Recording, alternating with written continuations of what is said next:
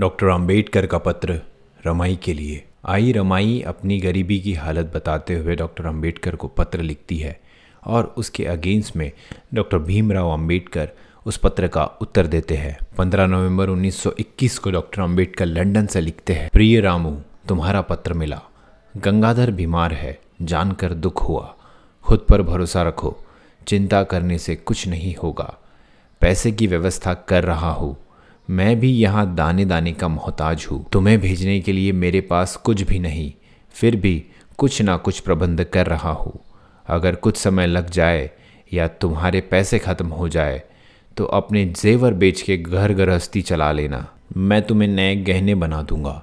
यशवंत और मुकुंद की पढ़ाई कैसी चल रही है? कुछ लिखा नहीं? मेरी तबीयत ठीक है। चिंता मत करना। अध्ययन जारी है। सखू और मंजुला के बारे में कुछ पता नहीं चला? तुम्हें जब पैसे मिल जाए तो मंजुला और लक्ष्मी की माँ को एक एक साड़ी ले देना। शंकर के क्या हाल है? गजरा कैसा है? सब कुशल, तुम्हारा भीमराव।